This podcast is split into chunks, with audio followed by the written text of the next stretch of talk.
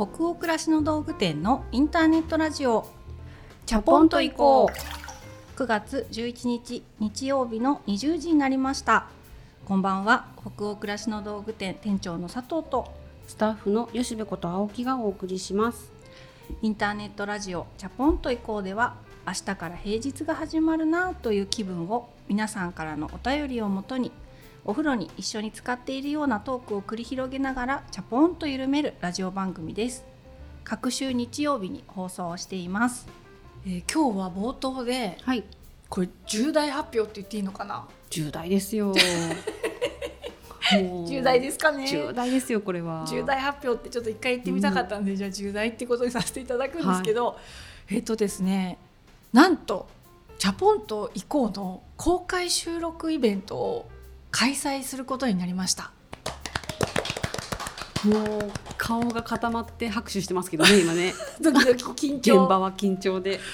もうあのすでに何ヶ月か前からね社内のメンバーがね一生懸命準備してくれてるんですけど、えー、と10月の30日です。今年2022年。10月30日日曜日の午後開催をさせていただく予定で場所が、えー、と東京の青山にある、えースパイラルホールというところでなかなかね大きなうん立派な会場みたいですよ。青山ですってチャポンと行こう。おしゃれおしゃれタウン青山で はい。ねチャポンと行こうって言うんですよそこで。言っていいんですかね ねということで、えー繰り返しますが10月30日月曜日の午後青山のスパイラルホールが場所になります、はい。えっと、たくさんのチャポラーさんをお招きしてもちろん無料でご参加いただけるイベントになります。そこでこういろんなご質問にお答えしたりトークをいつもの雰囲気でできるだけね、うんうん。ちょっと緊張しちゃうからいつも通りにはいかないカチコチしちゃうかもしれないですけどはい。吉部さんと2人で頑張りたいなと思ってますのでご応募いただく際にえー話してほしいトークテーマであったりとかこんなことを聞いてみたいっていうご質問などを、うんえっと、ぜひ書き込んだ上でご応募いただければと思います。で今日このラジオで一番に発表してるということなので、はいお申し込みになりたいという方はサイトやアプリに行っていただいて記事をちょっとご一読いただいてはいいろんなお申し込みいただく際の注意事項などもしっかりご確認いただいた上でご応募いただければと思います。本当にいろんな世代の方親子で聞いてくださってたりあの男性チャプラーさんも最近本当に増えているので、いろんなその雰囲気の方たちと一緒にお風呂みたいな場所を作れたらなって思っているので、うん。どんな方もぜひご応募いただけたらなと思いますね。はい。Spotify で今このお知らせを聞いてくださっている方はえー概要欄に申し込みいただける告知記事のリンクを貼っておきますのでそちらをタップしてぜひ記事の方に来てください。YouTube も概要欄の方に、えっと、リンクを貼っておきますのでそちらから告知記事にお越しいただければと思います。はい初めての試みなんですけど私たちもやっぱり3年弱ぐらいずっとコロナ禍でイベントしたりリアルでお客様に会うっていう機会をずっと持てないでここまで来てるので、うんうん。お客様であったりラジオを聞いてくださってるチャポラーさんに私たちが会いたいっていうのが一番なんだよね今回ね。本当そうですね、うん。たくさんのスタッフもあの会場で参加する予定で、うんうん。あのどのスタッフもお客様に会うっていうのをめちゃくちゃ久しぶりで楽しみにしているから、ぜひね温かい場にしましょう。はい。はい。ご応募お待ちしております。お待ちしております、今夜もチャプラーの皆さんからえたくさんお便りいただいていますので2通紹介するところからじゃあ行きましょうか。はい。はい、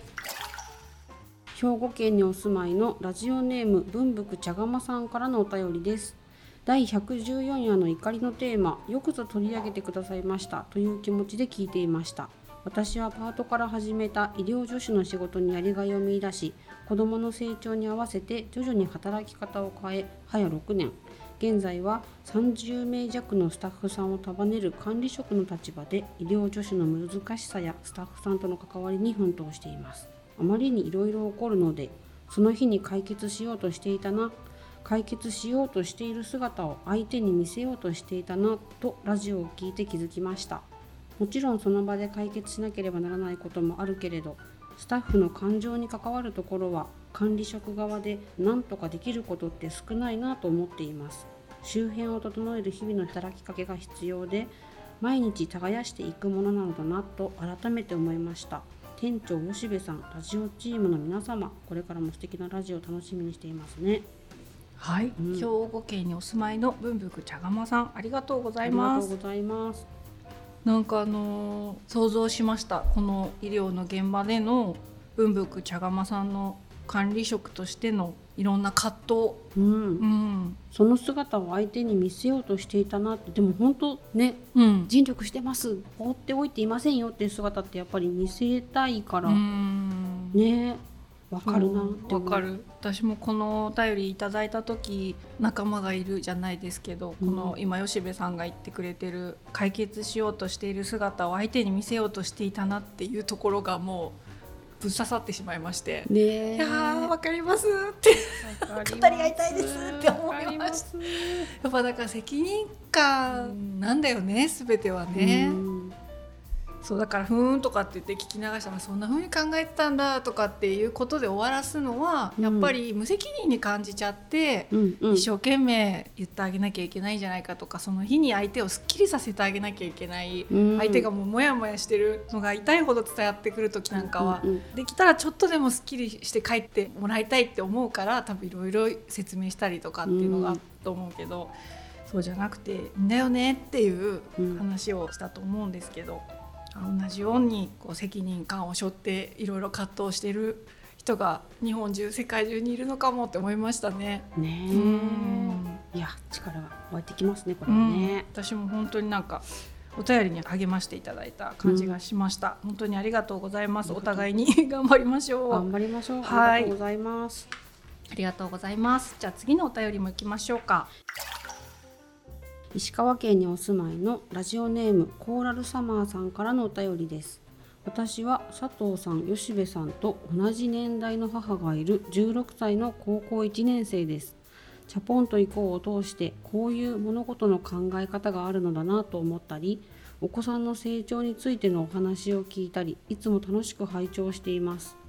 お子さんについて大学生になって将来家を出たらと想像しているお二人の話を聞き私の母も日頃そんなことを考えて私を見ているのかもと実際母に聞くのは恥ずかしいけれど少し知りたくなりました。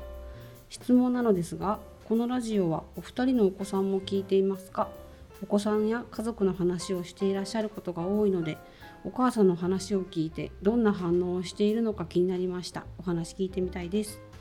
はい。石川県のコーラルサマーさんありがとうございありますがとうございます。16歳高校1年生からお便りが届きましたね。息子と同級生ですね。ほぼねそうだ。同級生だ。が本当いろんな世代の方がねラジオを聞いてくださってるっていうのが嬉しい。でお,、ね、お母さんがもう同じ年代っていうことでそうかっていう。そりゃそうだよ、ね、いや当たり前なんだけどそういう私たち年ですよね。そうですよ。そうでしたそうですよそういうそう重大な事実にも改めて気づいたんですけれども。うん。でご質問来てます。はい。お二人のお子さんもこのラジオ聞いていますか？うちはたまにあのチェックする時に流してるのを、うんうん。あの聞いてすぐ飽きてどっか行っちゃいます今日もやってるねみたいな感じで,、うんうんうん。でたまに冷蔵庫の上にあるお菓子のカゴを棒で釣って取るみたいな話したよとか、うんうんうん。そういう話とすっごく喜んでますうちは。お便り来たとか言ってます。はなんか近い感じかもしれない、ううんちもその仕上がりのチェックするために流してる時とかあとやっぱり子供のことを話した回はうん。一応伝えますね、そうだよね。なんか伝えちゃいますね。私も伝えてる。こういうこと話したよ、うんでこの間の直近だとメガネが家族でお揃いになっちゃうよっていう話の時もあの聞かせてそしたらすごい笑ってくれてて、うん。そうか同じ眼鏡をかけるのはやばいのかとか言ってなんかそこで気づいたみたいでのだいぶちょっと遅いですね。でこういうこと話してるけどでこういうお便りもいただいたんだけどどう思う？って聞いたら「いや別に大丈夫だけどなんか面白く言ってくれてるし」とか。そっか。で自分から進んで聞くことはなくって、うん。こういう話をしてますよっていうところを聞かせたらうちも本編に入る頃にはちょっと飽きてあっち行ったりみたいな。でも気になる時はここうその辺にある雑誌とかめくりながらなんか聞いて耳は聞いてるみたいな。聞いて とか言って笑ったりして。そっか、それぞれまあまあもういい年齢というかね、うんうん。11歳そして高校生っていうのでなので何でもね話せるわけではないですけどちょっとしたその生活の中のねエピソードとかうん。で出てくる時はこんな話したらこんなお便り来たよとか、うんうん。私もそういう話はしてるかもしれないですね。うん、はい、そんな感じです。で、その他にも本当にたくさんのお便りありがとうございました。お便りはすべてチャポイコスタッフ全員で楽しく拝見をしております。えーそれでは本日のテーマとなるお便りに行きましょう。大分県にお住まいのラジオネーム三兄弟の母さんからのお便りです。こんばんは。いつも楽しく聞いています。私事ではありますが8月末に50歳を迎えます。私が50歳だなんてまだ認めたくないようななんとなく40代とは違う目には見えない大きな壁を感じています。けれどこの大きな節目に自分へ何かプレゼントをしようと今腕時計を探しているところです。普段は携帯で時間を確認していますがお気に入りの腕時計を身につけてみたくて佐藤店長や青木さんは何かの節目に自分へプレゼントを送ったことはありますか？余談ですが今年の冬には結婚25周年銀婚式も控えています新婚旅行以来の夫婦水入らずで小旅行に行きたいなと計画中です節目ってなんだかワクワクしますねう。はい、ありがとうございます。50歳を8月末だから迎えられた迎えられた。ねおめでとうございま。おめですとうございます私が50歳だなんてって書いてあるじゃないですか。はい私もうちょっとで47歳になるんですけれど、うん少しこの3兄弟の母さんがお姉さんでかつ私の兄もまあ吉部さんが旦那さんですけど、はいはい50歳にねなったばっかりなんですなよねったばっかりなんで兄すよ。そうそう。もだからそういう兄がいたり夫がいたりする私たちなので、なんかすごくわかるってここ思っちゃってわかる。私が50歳だなんて本当そうよね。そう今回なんかこのお便り読ませていただきたいなと思ったのもうん。私たちのこの北欧暮らしの道具店っていうお店もちょうどこの回が放送される頃に、えっと、15周年の開店記念日を迎えるんですよね。うんうんまさにね。はい、この北欧暮らしの道具店を最初兄と2人きりで始めたのが私が31歳兄が34歳うん。の時でで今こうやってラジオだったり、あのお店でお買い物してくれる方とかに出会いながら15年経ってうん。今46歳うんで、兄も50歳っていうところなので私たちもちょっとそういう節目に今いたりもして、うんうん。なのでなんか今日はそういう年齢を重ねるとか年月を重ねるってどういうことなんだろうみたいなテーマではい。なんかいい機会だから話してみるのも良さそうっていうこともあってズバリこのお便りタイミング的に私もすごく刺さったんですよね。うんうんで最初ご質問いただいてるんですけどそういう節目にうん。はい。3兄弟の母さんは腕時計うん。これ真似したいと思った私も腕時計いいなって思っちゃったね腕時計いいですよね。すごく思いつかなかったけど、うん自分に送るいいプレゼントですねねなんか今スマホで確認することが増えてるんだけど。時間を確認するだけじゃなくてアクセサリーとしての腕時計だったりプレゼント自分へのって確かに腕時計ってすごい最適だなっていう気がしちゃいましたね。うん私も自分に贈り物ってよくするタイプではあるんですけど 大きな節目じゃなくてもはい。それこそあここまでちょっと頑張ってきたから一人で旅行行こうかなとか、うん。あとはこれからの家時間がまた成熟した楽しいものになるように思い切って家具をこの節目に買い替えようかなって思ったりすることもあるし、いろいろだけどこのお便り読んで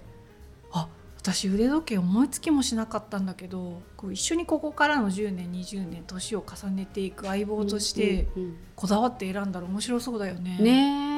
私はまあ50歳になった時に旅行は行ってみたいなとかこの間も話しましたけど、久しぶりに海外とかうんうん。一人で行ったりしてみたいなってちょっと目論んだりはしてるんですけど、うんうん。割と体験に投資をしてしまうことは自分は多いけど、はい。でもその旅行に節目に買った腕時計つけていこうかなね。うん。ね、結婚25周年っていう節目も重なるっていうことで。25周年はうちはあと。5年でしょ？5年5年かな。この間結婚20周年迎えたでしょ？吉部さんち。あそうか。20周 なんで私が知ってるのよ？なんか20とか50とか40代とかこう数字が数字がねこうまとめられなくて。でもそうでした。20周年でしたね。あと5年かうちも結婚でいうとあと2年で20周年だから、あ夫婦水入らずで旅行なんて本当に何年もしてないけど、うん。あそんな日が帰ってくるんだっていう、うん。本当に子供が小さい時って想像できなかったじゃないですか。永遠に続くと思ったよね思ってた。ね。だからもう50歳だなんてとか47歳だなんてっていう気持ちはありつつも、うんなんか年を重ねるって悪いことじゃないんだよなっていうのもうんうん。やっぱり今の地点で私としてはやっぱ本音としてあってあそういう時間をいろいろ長く過ごしていくことでなんか本当のことを知っていくってなんかありません？本当のこと？想像の世界ってまだ本当じゃないじゃん。自分の経験値としてないっていうことって、うんうん。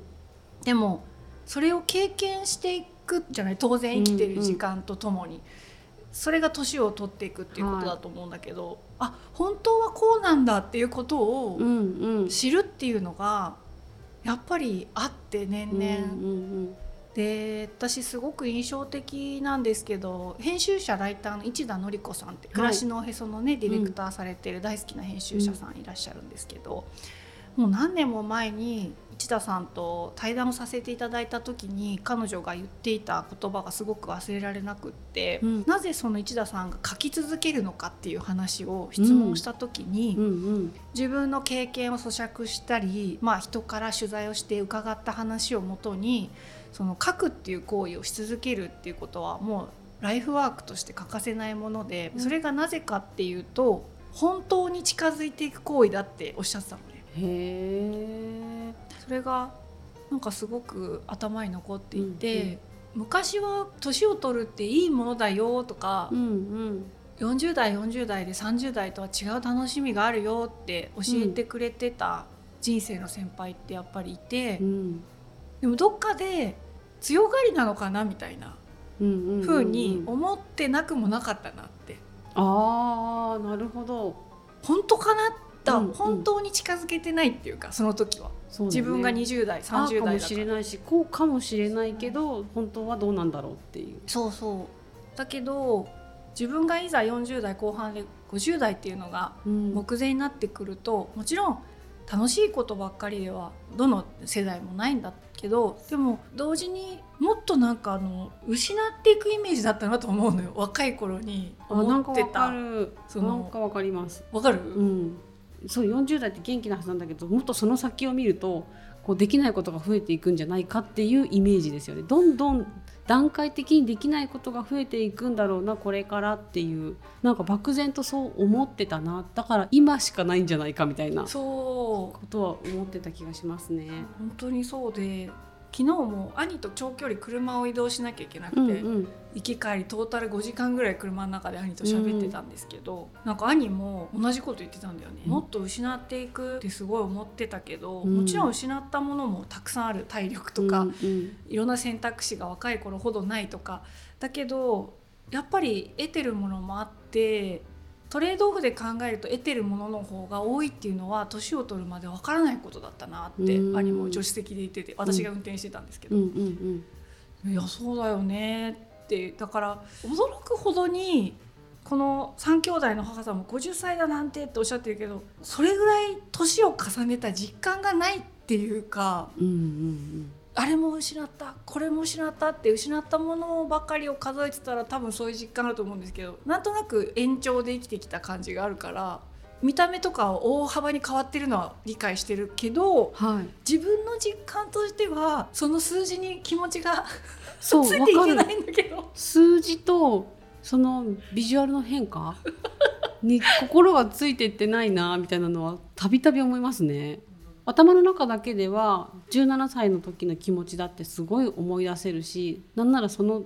17歳の私って今もすごいいるなって頭の中にも心の中にも体の動きとかにもすごい出るなって思うんですけどでも現実は42なんですよね。そうなんだよね。そうびっくりしますよね。そうなんだよ。数的な感じで数だけで言うとね。すると42歳とかってことになるんだよ吉部さん。その自分が30歳ぐらいの時に思い描いてた46歳ってもうとんでもない大人。そうとんでもない大人。とんでもない大人じゃない。何かの手だれ。そうだけど自分がそうなっちゃうと、うん、え？っていうのあってで母とかも昔同い年ぐらいの人と集まってたりして、うん、久しぶりとかって言って「いやなんかお互い全然変わんないよね」とかって言ってるのを見て「え？子供なんか変わってるけどな」って思ってたんだけどでもそういう感覚は今 そっち側の世界に行くとめちゃくちゃわかる。そう変わらないというのはあの 気持ち。気持ちの部分であってみたいな全体的に見たらそりゃすごい変化しているだろうが脳内で再生されているその彼ら彼女らのイメージは本当に変わってないのだよっていう、うん、そうそうなんだよね。だからやっぱそういう年を重ねていくほ本当って何かってもちろん私たちの場合だからそれぞれいろんな違う感覚定義がある。と思うし私も年を重ねるってことを全てポジティブにばっかり捉えてるわけでは全くないけど、うん、ただやっぱり昨日もドライブしながら兄と喋っててすごい面白かったのが自分たちにとって年を重ねるってこう社会との仲直りだったねっていう話で盛り上がったんですよね。北欧暮らしの道具店始めた頃の自分たちって社会の中で自分たちの居場所って作れるはずがないとも思ってたし、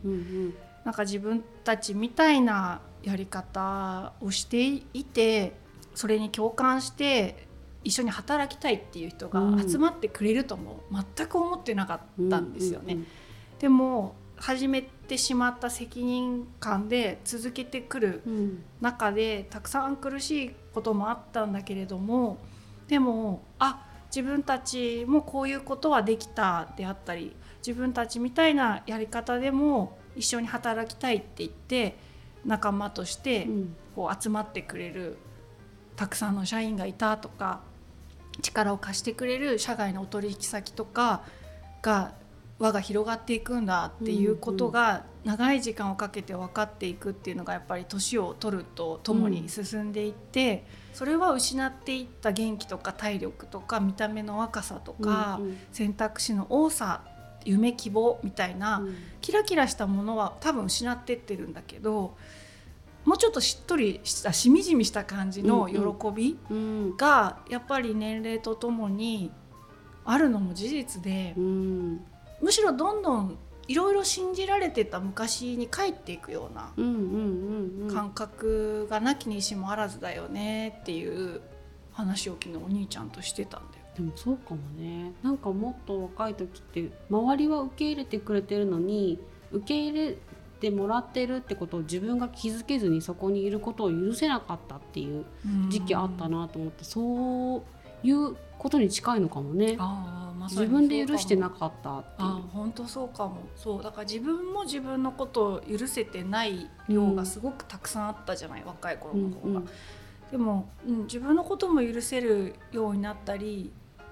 自分との仲直りっていうのも、うん、社会の仲直りと通じるものがあったかもしれないから、だいぶこじらせてた部分あると思うので私も兄も、うん、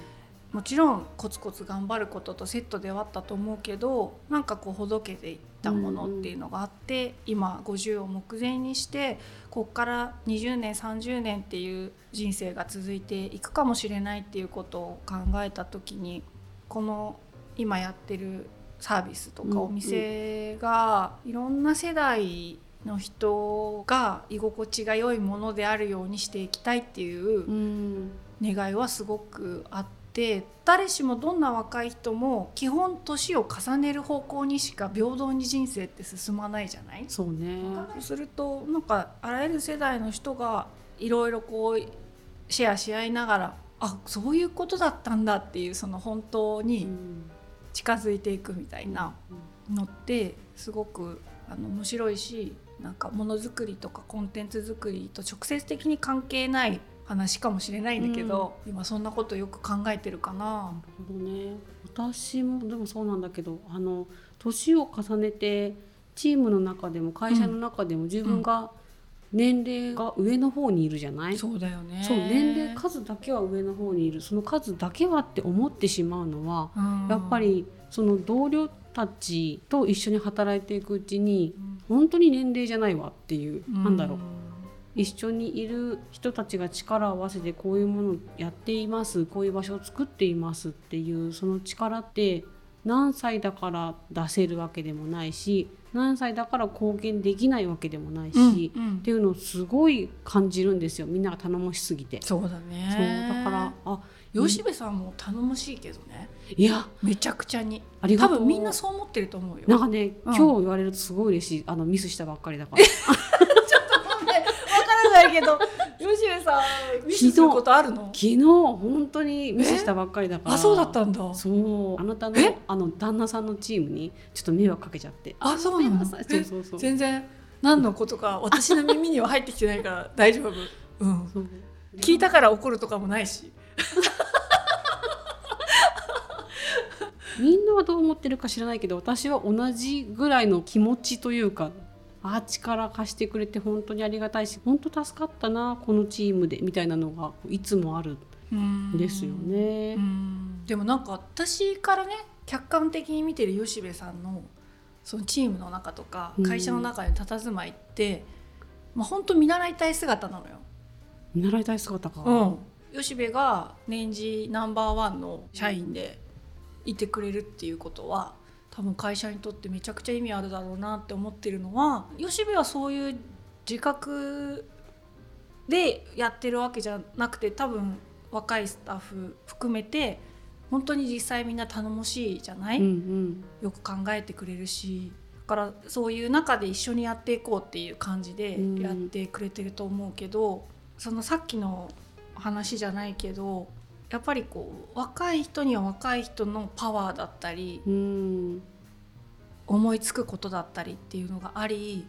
同時にやっぱりその年齢を重ねた人ならではの至ってる心境って仕事の上でなんか全部貢献できるんじゃないかって思ってて。うんうんやっぱり私たちの会社も吉部さんもそうなんだけど割とこう長く働いてくれてるスタッフ増えてきてるじゃないですか、うんはい。でそれすごいありがたいし嬉しいことなんですよね私にとっては。たくさんコミュニケーションを取ってきた分、うんいろんなことすり合わせてきてそれだけ通過になってる人が社内にたくさんいるっていう状況ってとてもありがたいなと思っててでもなんかそういうふうに長く働いて年を重ねて多分40代に乗ってくる社員もここから増えていきそうな見込みで。長く働いてくれてる人もそれゆえの活躍がうん。あるようにコミュニケーションを取る方法ってどういうふうにしていけばいいんだろう。やっぱりだんだん長いくやいるしとかっていう遠慮とか生まれてくるかもしれないし、うんうん。でもなんかその塩梅が吉部さんすごくよくって。へえうわ褒められてる。そう 今日めっちゃ褒めちゃってる。昨日ミスしたから本当嬉しい。でもなんかそうだから見習いたい姿だって言ってるのは、うん。あのその吉部が至ってる心境とか42歳だから出せるバリューみたいなものがめちゃくちゃチームの中で多分存在として反映されているけどでもそれが全てっていう感じのチームにはなってないじゃん。吉部さんが一番長いから吉部さんが言ったらもう間違いないみたいな雰囲気でもないじゃないあ。もう1ミリもなくてありがたい、でもそれ吉部が聞く姿勢を多分すごい意識して持ってる感じがするから。うん多分さっき言ったみたいにそれぞれがそれぞれの世代でしか貢献できないポイントをうんみんなが多分ちゃんとフラットに出し合っていいクリエイティブにしていこうってやってくれてんだろうなって私は勝手にね、うんうんうん思っててそれが会社全体ここからそうなっていけばいいなってめちゃくちゃ思うんだよ。なるほどね、うん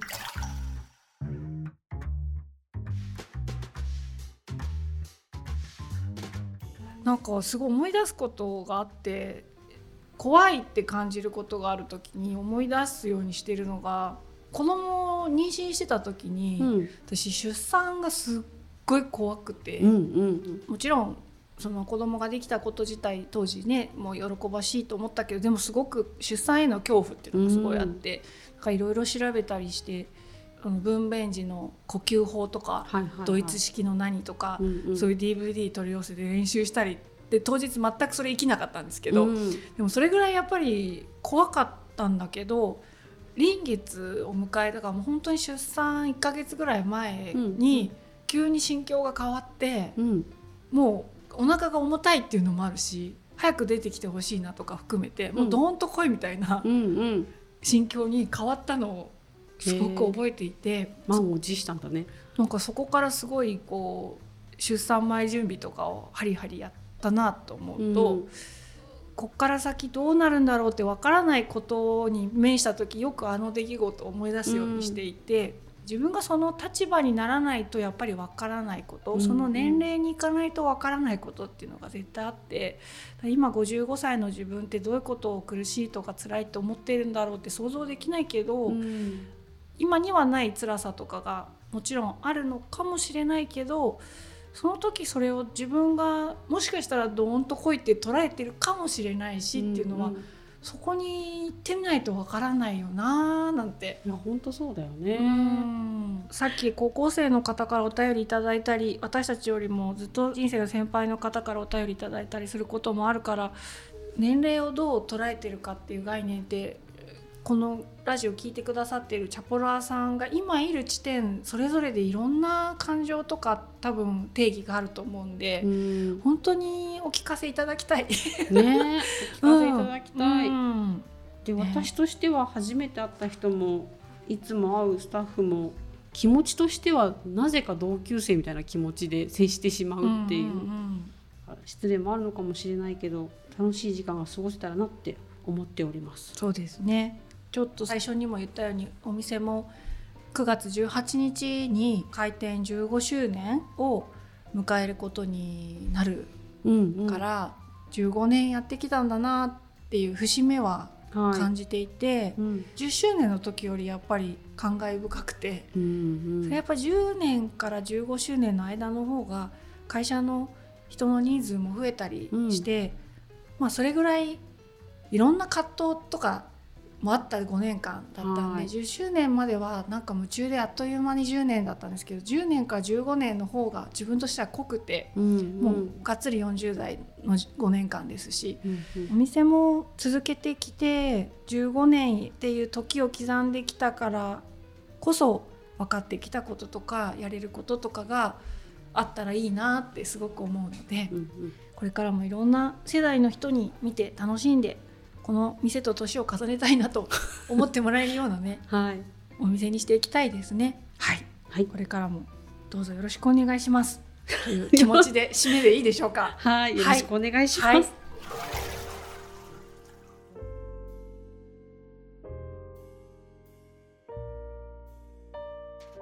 今夜のチャポンと行こうここまでになります、えーお湯加減皆さんいかがでしたでしょうか？吉部さん今夜は何度のお湯だったんでしょうかね。ね。なんか最近高温が続いてる気もするんですけど 今日もちょっと暑かったかもしれないなと思っていて。45 45度。はい。にしようかな。はい、えー皆さんの気分が今日も少しでも緩まると嬉しいです。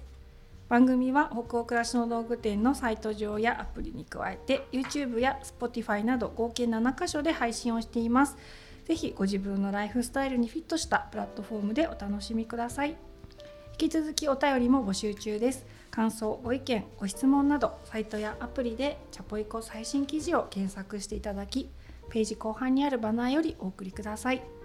Spotify などの場合は説明欄のリンクからお便りフォームに飛ぶことができます。全国のチャポラーの皆さんお便りお待ちしております。次回のジャポンと以降は9月25日日曜日の夜20時を予定していますそれでは明日からもチャポンと緩やかにそして熱くいきましょう北欧暮らしの道具店店長の佐藤とスタッフの吉部こと青木がお届けしました。それではおやすみなさいおやすみなさい。